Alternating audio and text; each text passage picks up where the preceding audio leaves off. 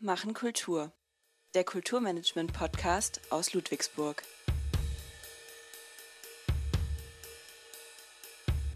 Gute Mitarbeiterinnen und Mitarbeiter werden überall gesucht, auch in Theatern, Museen und Orchestern oder Kulturämtern.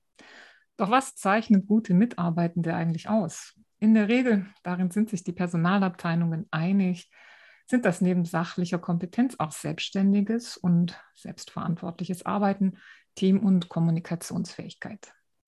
Um Kommunikation zwischen Vorgesetzten und Mitarbeitenden geht es auch beim jährlichen Personalgespräch, über das wir heute sprechen wollen. Ich bin Christiane Detsch und ich freue mich, dass ich heute mich mit Professor Dr. Andrea Hausmann vom Institut für Kulturmanagement über das Instrument des jährlichen Personalgesprächs unterhalten kann. Liebe Frau Hausmann, willkommen. Hallo Frau Detsch, vielen Dank für das Gespräch. In medias res, Jahrespersonalgespräche, Hype oder Chance, so haben wir unser Gespräch genannt. Und der Titel zeigt schon an, dass Sie diesem Instrument der Personalführung differenziert gegenüberstehen. Fangen wir mit den Vorteilen an. Wo sind jährliche Personalgespräche besonders nützlich? Welche Ziele verfolgen die Beteiligten? Ja, welche Ziele verfolgen die Beteiligten? Also bei Jahrespersonalgesprächen geht es ja erstmal darum, dass man sich einmal im Jahr zusammensetzt zu einem etwas längeren Gespräch, in der Regel so bis zu einer Stunde. Und gemeinsam darüber reflektiert, was ist im letzten Jahr gut gelaufen, jetzt zum Beispiel eine Zusammenarbeit, ähm, wo hat es gehakt, und dann ganz konkret darüber spricht, welche Ziele sind erreicht worden, welche Ziele sind warum nicht erreicht worden und ähm, welchen Entwicklungsbedarf äh, hat der Mitarbeiter. Soweit zu den Zielen eines solchen Jahrespersonalgesprächs.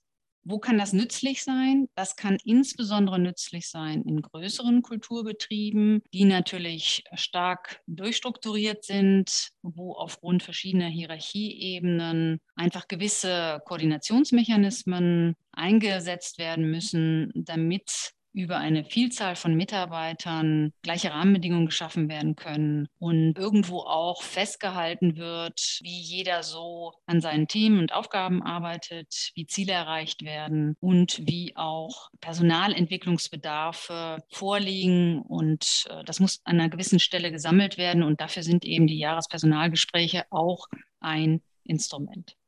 Ja, sehr interessant. Und wie genau laufen denn so Gespräche ab? Wer ist beteiligt? Wer spricht? Wer hört? Wie läuft sowas ab? Also, das ist eine relativ komplexe Sache. Da sind nämlich ganz viele daran beteiligt. Also nicht nur die zwei, die dann am Ende miteinander sprechen, also eine Führungskraft, sei es ein Abteilungsleiter oder sei es ein Bereichsleiter oder eine Bereichsleiterin und der und die jeweilige Mitarbeiterin, sondern da muss natürlich auch der Personalrat einbezogen werden oder der Betriebsrat, je nachdem, was es für eine Form des Kulturbetriebs ist. Da wird es dann schon ein bisschen komplexer und äh, vor allen Dingen sind alle, die daran beteiligt sind, auch in diesen Themen zu schulen. Denn wir haben es hier natürlich mit einer besonders herausfordernden äh, kommunikativen Situation zu tun. Und da bin ich im Prinzip direkt bei meinem ersten Punkt, wo ich sage, liebe Kulturbetriebe, bevor ihr euch dazu entscheidet, das Gespräch hoppla hopp einzuführen, müsst ihr erstmal schauen, wieso die Organisationsreife ist, bevor man jetzt ein solch wertvolles, aber doch auch sehr komplexes und herausforderndes Tool ebenso einführt. Verstehe. Und wie muss man denn so ein jährliches Personalgespräch sinnvoll aufbauen? Könnten Sie uns das an einem Beispiel illustrieren?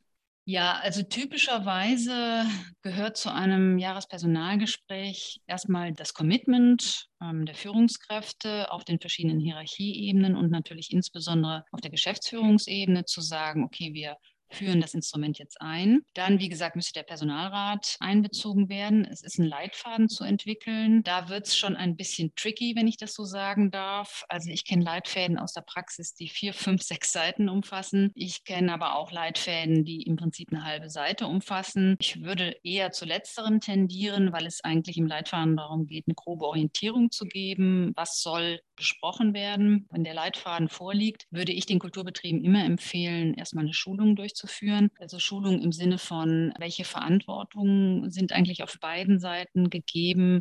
Also zum Beispiel mit, mit Verantwortung meine ich äh, Verantwortung dafür, dass so ein Gespräch ernst genommen wird, dass es geordnet abläuft, dass es wertschätzend abläuft, dass Redeanteile eben angemessen gegeben sind und dass es gerade keine Situation ist, vor der Mitarbeiterinnen zum Beispiel Angst haben müssen oder ähnliches. Und wenn diese Schulungen stattgefunden haben, dann würde ich Probezeit vereinbaren, dass man einfach mal schaut, einen Durchgang macht, Erfahrungen sammelt, Feedback bekommt und dann darüber entscheidet, kann ein solches Jahrespersonalgespräch dann dauerhaft implementiert werden. Das hört sich sehr schlüssig an. Es gibt also viele Chancen, können wir zusammenfassen, die diese Gespräche im beruflichen Miteinander mit sich bringen, die auch Neues ermöglichen. Wie würden Sie das beurteilen? Es gibt viele Chancen, ja. Sie merken schon ein bisschen mein Zögern. Diese Chancen bestehen für mich vor allen Dingen auf theoretischer Seite. Also es ist theoretisch möglich, durch diese Jahrespersonalgespräche geordnet miteinander zu zu verhandeln nicht, aber zu sprechen. Welche Ziele sind erreicht worden? Welche Ziele können fürs nächste Jahr vereinbart werden? Oder welche Bedarfe, Personalentwicklungsbedarfe liegen auf Seiten der Mitarbeitenden vor? Oder was wünscht man sich zum Beispiel für die gemeinsame Zusammenarbeit? Das sind definitiv Chancen. Ich sehe aber so ein bisschen, weiß nicht, ob Sie mich das sowieso noch fragen würden, aber ich schließe jetzt einfach mal direkt an. Ich sehe aber auch gewisse Herausforderungen in diesen Jahrespersonalgesprächen. Sie können meine Gedanken erraten. Ich wollte tatsächlich nach den Herausforderungen, ja sogar den Risiken fragen. Frau Hausmann, gibt es Risiken, wenn man dieses Instrument der Personalführung einsetzt?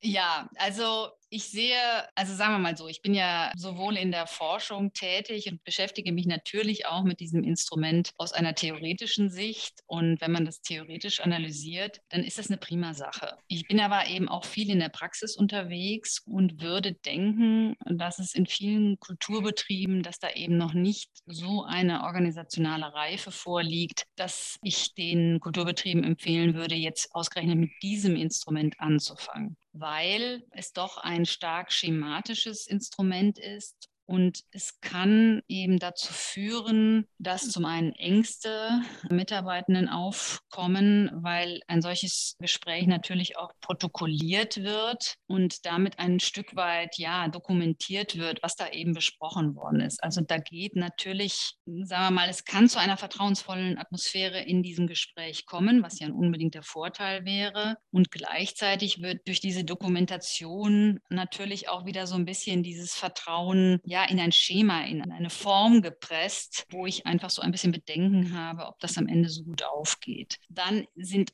erhebliche Anforderungen an die Gesprächskompetenz auf beiden Seiten gestellt. Ja, man stelle sich vor, Sie sitzen da in einer Atmosphäre zusammen, die ja doch ritualisiert ist und könnte mir vorstellen, dass das für viele Kulturbetriebe, die ja jetzt sowieso nicht so geübt sind in diesen Managementinstrumenten, dass das eben doch sehr herausfordernd ist. Zudem habe ich Sorge, dass dieses regelmäßige sage ich mal, wöchentliche, kurze Abstimmen. Was macht der Mitarbeiter? Wie kommt er voran? Dass das vielleicht ein bisschen in den Hintergrund tritt.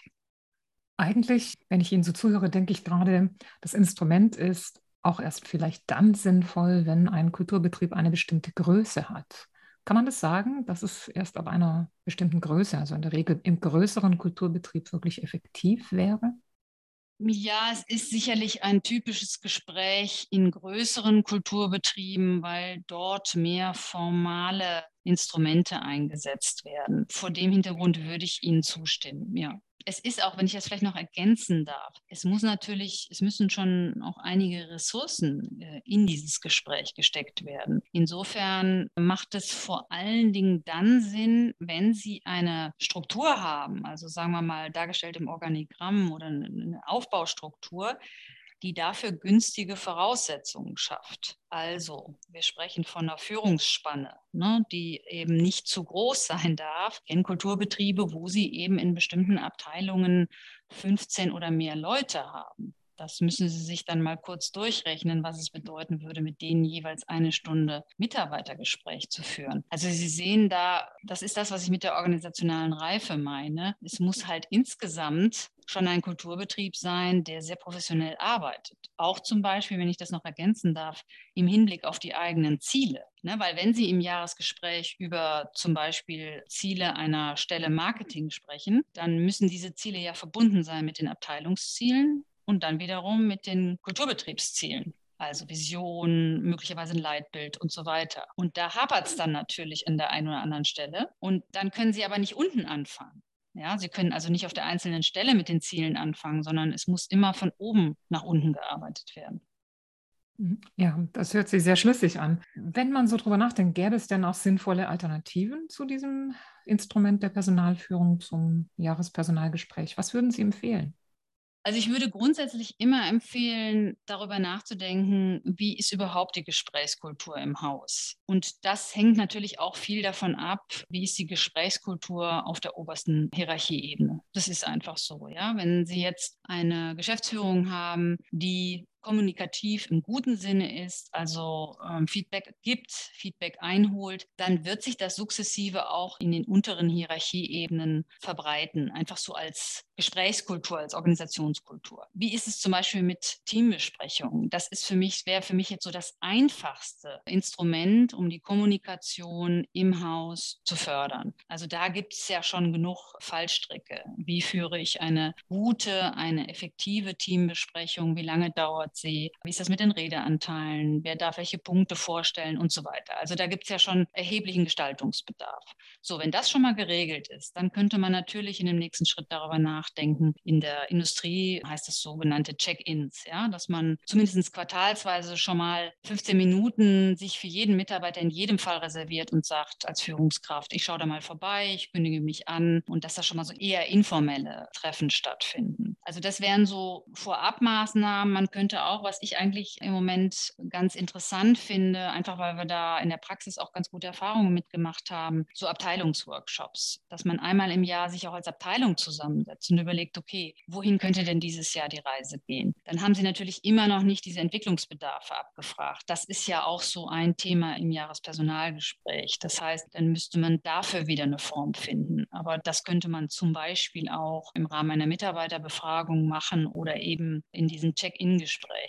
Also ich glaube schon, dass es da noch Alternativen zu einem ganz stark formalisierten Jahrespersonalgespräch gibt. Deswegen, wir haben ja es ja Hype oder Chance genannt, ich bekomme eben aus der Praxis doch auch, also das ist sehr ambivalent. Ich bekomme einerseits Rückmeldungen von, also positive Rückmeldungen, wo ich einfach weiß, es sind Führungskräfte, die sind bereits sehr kommunikativ, die sind einfach in der Lage, sozusagen eine gute Gesprächsatmosphäre in so einem Gespräch aufzubauen. Aber ich kenne auch wirklich sehr viele Praxisberichte, in denen ich höre, ja, wir bekommen da so einen Leitfaden und ach, ich sage zu den Mitarbeitern immer, wollt ihr das haben oder nicht? Und die sagen dann meistens, nee, brauchen wir nicht. Und dann schreiben wir das einfach und geben das an die Personalverwaltung.